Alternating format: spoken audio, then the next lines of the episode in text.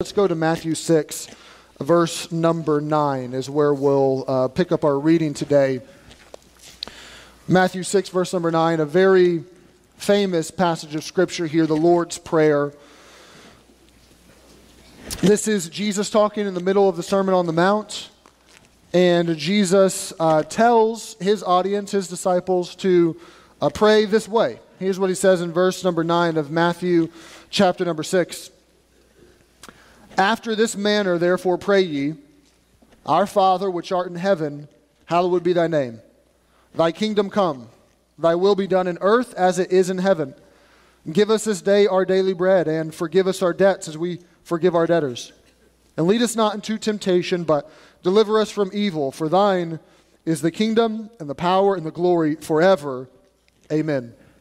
I'm going to have a word of prayer this morning, and we'll have a little bit of special music, and then we'll jump into installment number two, week number two of uh, our series on the model, and begin to bite off the first piece of this prayer, Our Father which art in heaven. We talked some last week that in order for us to move forward in prayer and to improve our prayer lives, which at the end of the day is the goal of this sermon series is that we would all grow in prayer and we all feel this need and this desire to grow in prayer. We all could testify to the fact that my prayer life could use an upgrade. We're all there. So, if we're going to do that, at least one of the ways that we need to think about is that we just need to do it. We should talk about it. We should learn how to pray biblically. We should approach it not out of guilt. We, we talked about all that, but we do just need to do it sometimes. So, uh, I will, just to warn you up front, if you weren't here last week, I'll give you an opportunity at the end of the service that we're just going to stop and hit the pause button, and for three or four minutes, uh, just pray. And that uh, doesn't have to be awkward. You don't have to do anything special, just right there from your seat. If you want to pray with your spouse, you can. Uh, but part of this series is just us stopping to implement and dwell on and pray through the different lessons that we're learning and looking at as we examine the model prayer. So we left off last week with verse number nine. We covered the context, and we got to verse number nine where Jesus begins this thought that after this manner, and we said the manner is a way Jesus is not necessarily saying pray these words. He's saying pray this way. I'm giving you a model. If it was just the words, we could memorize the words and save ourselves two months of preaching and just pray those words. But it's a way. He's giving us transferable principles that apply to any slice of time, any culture to help uh, elevate and lift our prayer lives. So he says, after this manner, then he says these words Therefore pray ye. So Jesus gives a pretty direct statement and command and just is not even assuming that we'll pray, but just telling us to pray. And we talked a little bit last week about our prayer lives, that they go through different cycles and seasons, but our prayer life at a pinnacle is desire. It's I want to talk to the Lord and I am enjoying my prayer life and I crave it. And sometimes that goes down into duty. And we all live there and probably try to strike a balance between that desire and duty that I'm just doing this because I know I'm supposed to and it's good for me. But beneath that is kind of a display, an empty display. This is what Jesus actually addressed in the beginning of Matthew 6 that he addressed the Pharisees that were hypocritical and just empty and hollow in their prayer lives. And then when it's all said and done, if it continues to deteriorate, our prayer lives become dead and just completely stagnated and non existent. And the assertion that I made is that we need to get to desire. That our goal is to have a craving, a heart for the Lord, and, and to get there. But Jesus says here in Matthew 6, verse number 9, after this manner, therefore pray ye. And some have argued, and I would even say rightfully so, that how could I truly ever have a prayer life that desire is over and above duty when Jesus commands us to do it. At the end of the day, the command to pray in Scripture is a command. And I feel a little bit like Jesus is cracking the whip on me. Like he's telling me, you have to go do this. And he's not giving me an option. I would say this, and this is a big truth that I would love for us to know as we enter into this model prayer that prayer is a responsibility, which does make it dutiful, but prayer is also an opportunity which makes it desirous. And responsibility and opportunity are not mutually exclusive.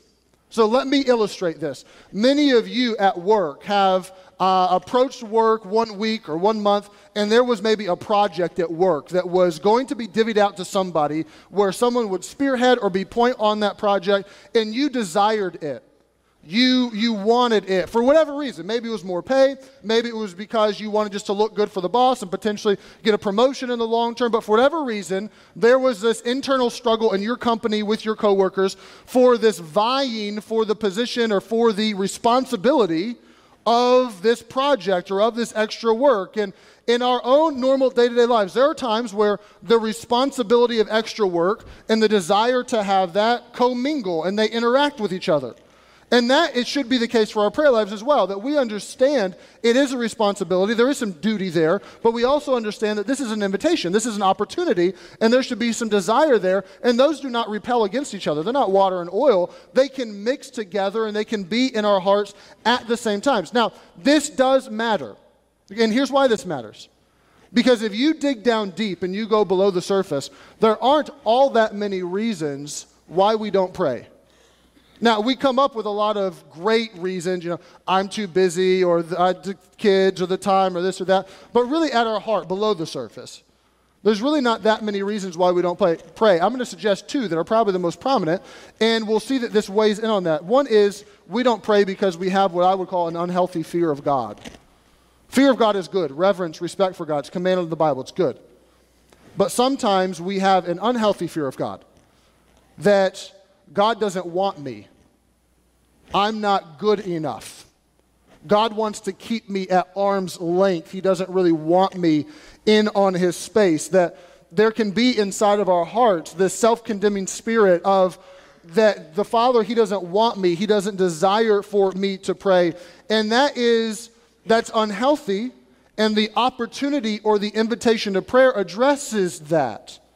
That at the end of the day, prayer is welcomed and is an opportunity for us. Jesus gave two parables back to back in Luke 18 that addresses both these issues. The first one he gives addresses this thought that I'm unwelcome, the Lord doesn't want me. And he begins the parable and he tells them, Here's why I'm giving you this parable. Luke 18 1. He spake a parable unto them to this end. So here's the point of it that men ought always to pray and not to faint.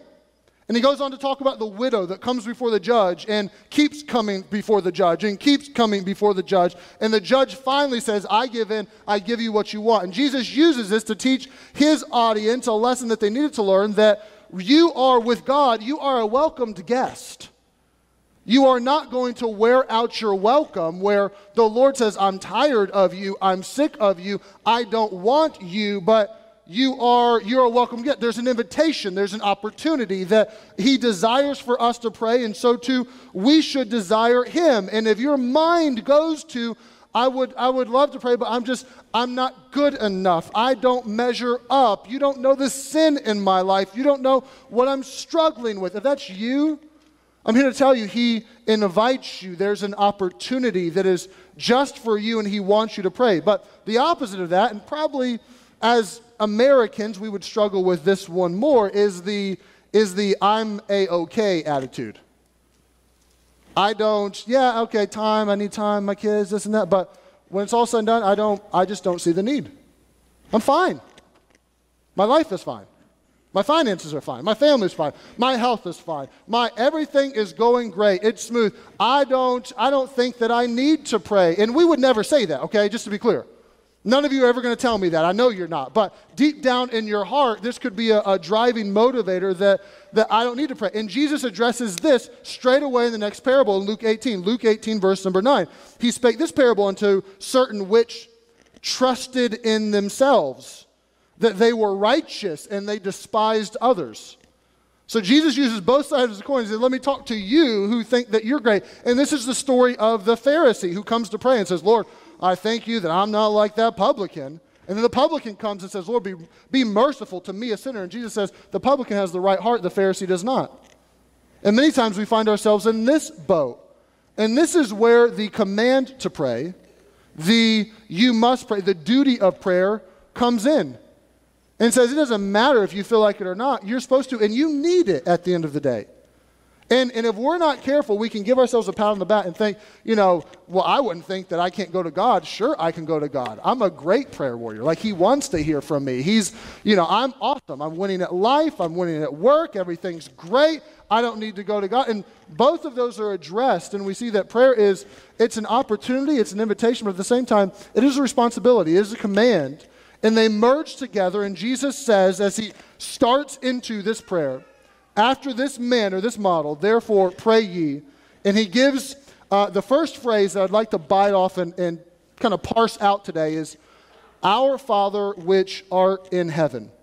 So, Our Father which art in heaven. This is, this is the address on the envelope, so to speak. This is where the prayers are being directed to. I, I read recently of a guy who said, I have two rules for prayer. Rule number one, I remember who I am addressing. Number two, I remember who I am when I am addressing. That I try to keep in mind who God is and who I am. And at the end of the day, He is creator, we are creature.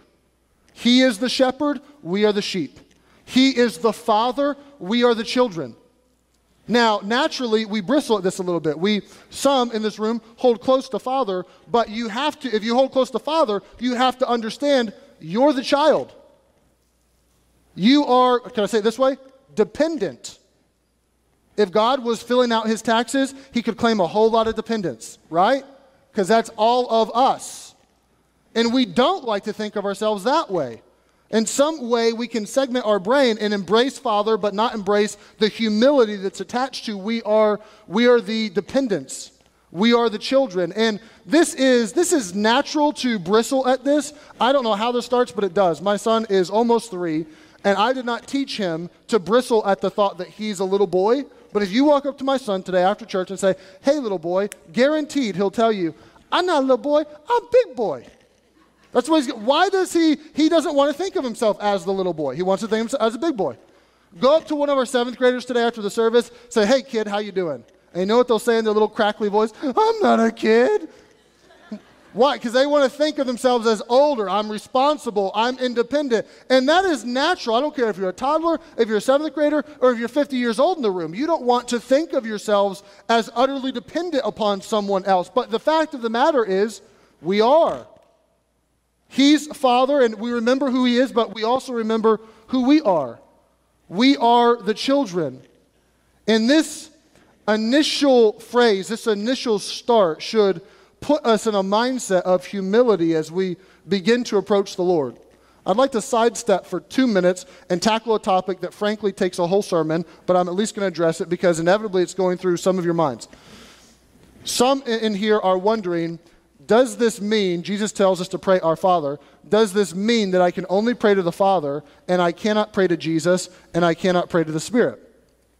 So some of you have never even, that's never even entered your mind. You, you start every prayer with Dear Jesus, not even thinking about, it's just habit that I'm addressing Jesus and not the Father. So the, I'll give it to you in a nutshell. I was actually, I remember listening to a sermon as a, a, sophomore in college, and the argument in that sermon was that you should not address Jesus or the Spirit directly. That the, some of the hymns that we sing are wrong. You know, a sweet Holy Spirit, sweet heavenly dove. Uh, I forget the rest of the song, but it's a prayer to Him. So uh, you, you all know it. You can fill in the blank. But I heard a sermon that was you should only strictly pray to the Father. I don't think that's accurate biblically. I think that it is appropriate to pray to the Spirit at times or pray to Jesus at times. However, it is normative for us to pray to the Father through the Spirit in the name of the Son. That should be, that should be the normal mode of our prayer to the Father in the Spirit or through the Spirit in the name of the Son. And that is, that is laid out time and time again in the Bible. So uh, one author said it this way Christ's words, Our Father which art in heaven, don't keep us from praying to Jesus any more than his words, give us this day our daily bread, keep us from praying for something to drink. So if you start your prayers with Dear Jesus, that's fine. I would, however, encourage you to consider your prayer life and to begin to think about it. And honestly, this could be a tough habit for some of you to break because you've been doing it for decades. But I would encourage you to think about your normal prayer mode should be to the Father through the Spirit in Jesus' name. And Jesus starts the model prayer by telling us the address on the envelope is Our Father which art in heaven. So let us break that down now in little bite sized pieces. Our Father than which art in heaven. So first is this word our. O U R. I accidentally spelled it O W R in the first service, but O U R, our. O W R is not a word, by the way, in case you're wondering. Uh, it's Ebonics.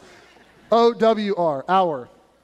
Now, this word, straight away in the Lord's Prayer, puts us back on our heels. Why? Because this is counterintuitive for us. You know how we go to prayer? Help me. Give me. I need. Me, me, me, me. That's our default mode as we go into prayer, is it not? And Jesus starts and he says, The way that you begin prayer is this first word, our, which means at the very least that it's not all about you. This means that prayer begins from the context of community. You say, what does the context of community mean? At least a couple things. It means that as we approach the Lord, our Father, that we should have in mind that I'm a smaller part of the whole.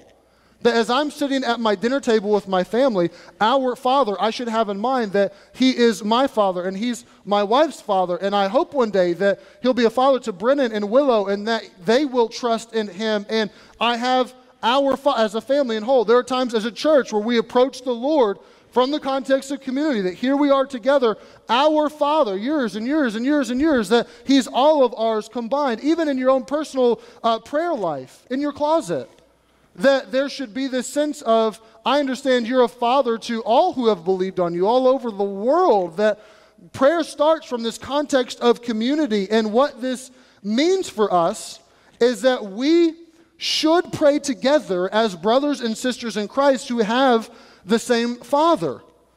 There should be a sense of normalcy to us talking about the Father together and praying to the Father together. This should not be an abnormality for our church or for your family or for the co-workers that you work with that are Christian that that corporate communal prayer is really understood in this first word our. So, I know that many of you would love for prayer to be strictly a private ordeal. And there's a measure of your prayer life that is in your closet by yourself to the Lord. But prayer is not strictly a private ordeal. And I didn't make that up. Jesus said, He starts with our. And this is important for us. C.S. Lewis argued that this was important for this reason. Here's how Lewis uh, contended. He said that it takes a community of people to get to know an individual person.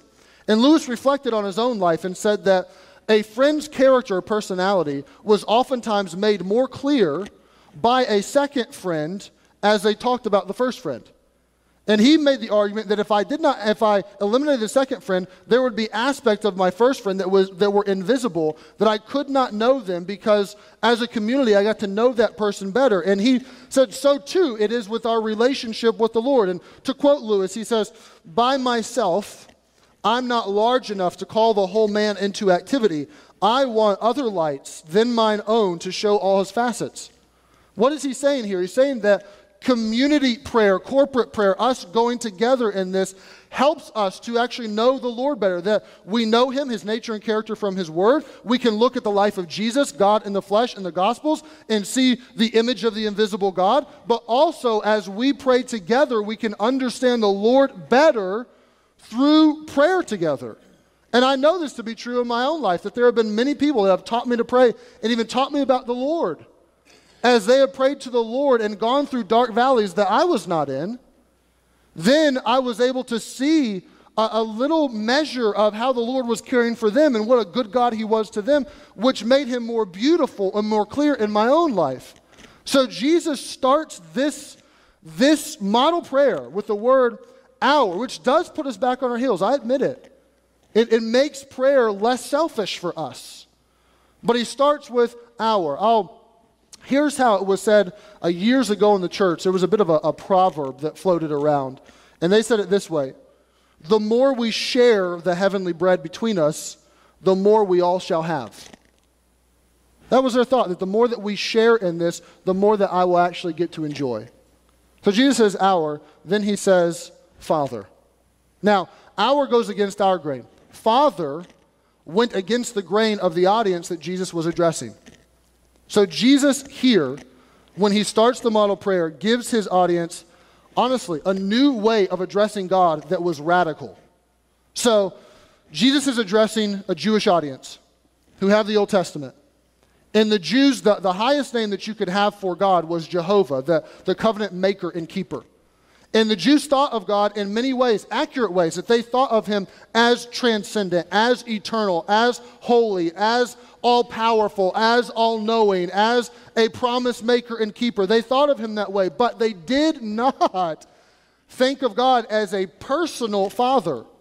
Maybe father in the context of he's a father of our nation, but the Jews did not think of God as a personal father or address him that way. There's a, a German scholar, he died back in the 70s, named Joachim Jeremias. And he did a study of the entire Old Testament, and then he took older rabbinical writings from ancient Jewish literature. And he studied them with the thought of this the address of Father. And he looked through all of them, and he could not find one time until the first time he found it was in the 10th century AD of a Jewish rabbi or person or writing addressing God personally as Father. That in the Old Testament, it's non existent. In the rabbinical writings, it's non existent. And Jesus, he did the same study, but he applied it to the life and prayer life of Jesus. And he found that every time Jesus addressed the Father, except one, he addresses, he addresses him personally as Father. You say, what does that mean? What it means is Jesus is introducing a brand new, radical way of approaching the Father, and the basis for that approach is relationship. Now, this is this should not be abnormal for us as New Testament Christians, but for his audience, he is giving them a new basis for prayer, and that's through relationship. And we know biblically we should celebrate this.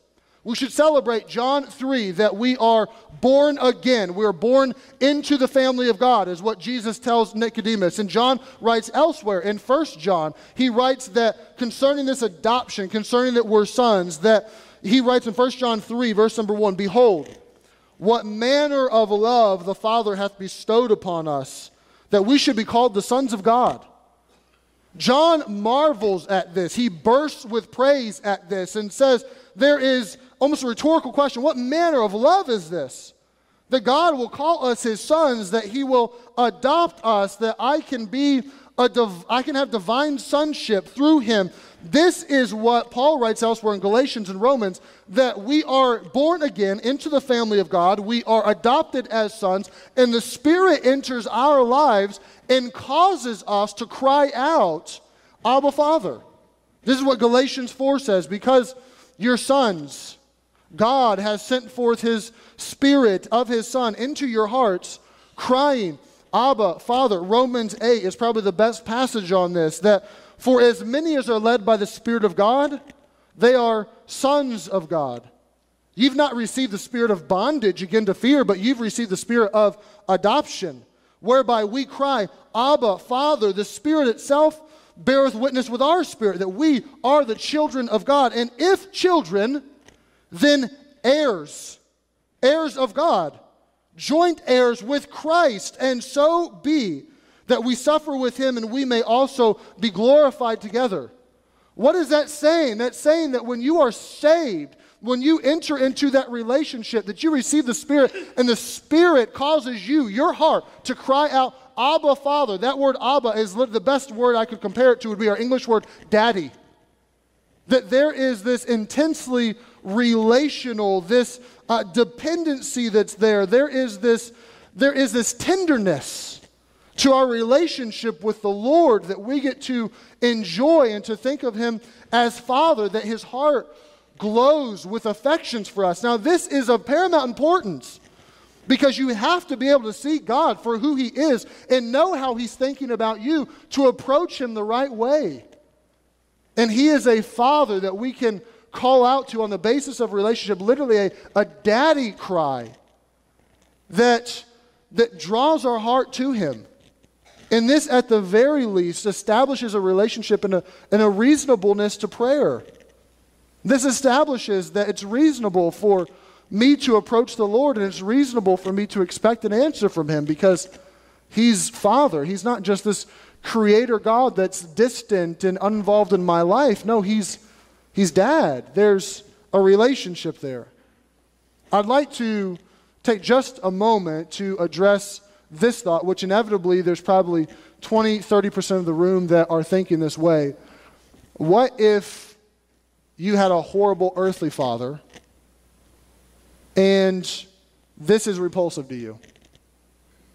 There are some in this room that do not want to address God as Father because of the earthly father that you had, who was absent or just bad or maybe even despicable. And undoubtedly, there are some in this room that would choke on that word to address God, that you would much rather just prefer, I'll go, Lord, I'll go, dear Jesus, I'll pray to the Spirit, but I do not, I don't want to, I don't want to do that. Let, let me say a couple things to you to, to try to help. So, so know this. Our Father, the, my Father, that's also your Father, we're sons and daughters together, joint heirs with Jesus, is not your earthly Father.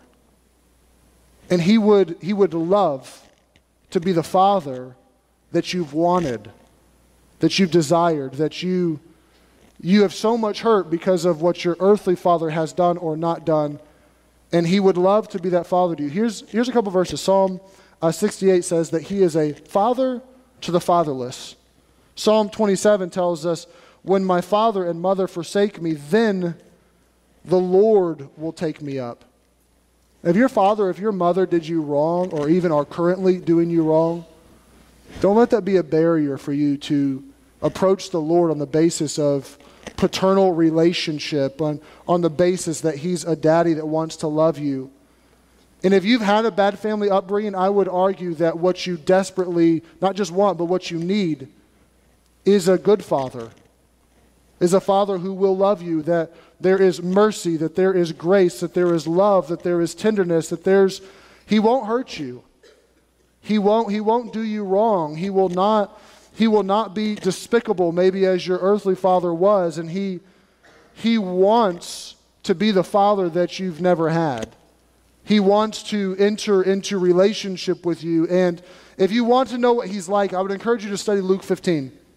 Luke 15 is the parable of the prodigal son, is what we call it. The son that runs away and does his own thing, but really it's the parable of a good father a father who loves his son and restores his son and welcomes his son in and really covers his son with righteousness despite the wrong that he's done and throws a feast for him. And that's, that is God the Father. He's a father who loves and cares and wants to embrace you and wants to love you and wants to help you. So, so know that.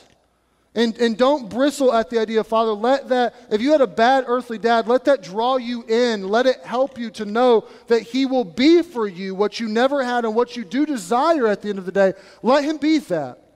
Let him be Father and approach him and on the basis of relationship. So it's Jesus starts and says, here's how the address on the envelope Our Father which art in heaven.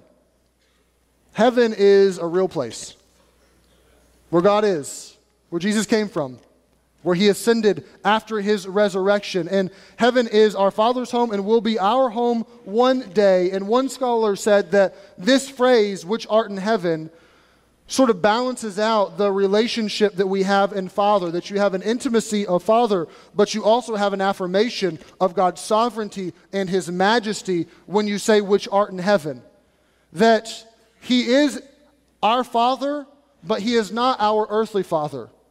God is not terrestrial. He is not carnal. You can't measure him by our standards. You can't suppose that his will is our will. He is he's God, okay? He is he's holy, he's just, he's righteous, he's big, he's powerful, all powerful, all knowing that at the end of the day he is father and there can be relationship, but there is also a reverence and a respect edge to this that we understand it's our Father which art in heaven, our heavenly Father, that He is there in His majesty. And this causes us to approach Him, to approach Him wholeheartedly and to approach Him easily because He's Father, but also with humble hearts, with our thoughts raised to their highest pitch, knowing that I'm talking to God still.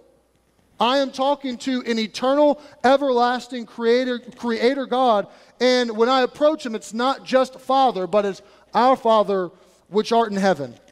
And I would argue that if we are going to spend all eternity with our Father God, and we are. And we will commune with Him, and we will praise Him, and we will talk with Him, then we should start that communing now. That should not be something that is just we inherit when we get to heaven, but that would be if, if we're going to spend all eternity with Him, and we are, then we should start the process of learning what it means to talk to the Lord, to pray to Him, to, in the Spirit, in Jesus' name, to go to Him and to begin what it truly means to pray. And this morning, I'm going to invite you to do just that. We're going to take a pause. I'll, I'll pray here for a moment, and I'm going to invite you for a few minutes there in your seat to pray.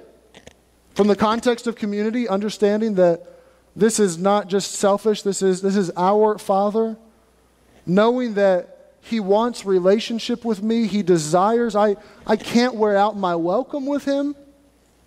But at the same time, I need him, and there's a responsibility to prayer, and he is, he is Father, so tender, but also in heaven, so majestic and wonderful, and even terrible almost to consider his, his glory.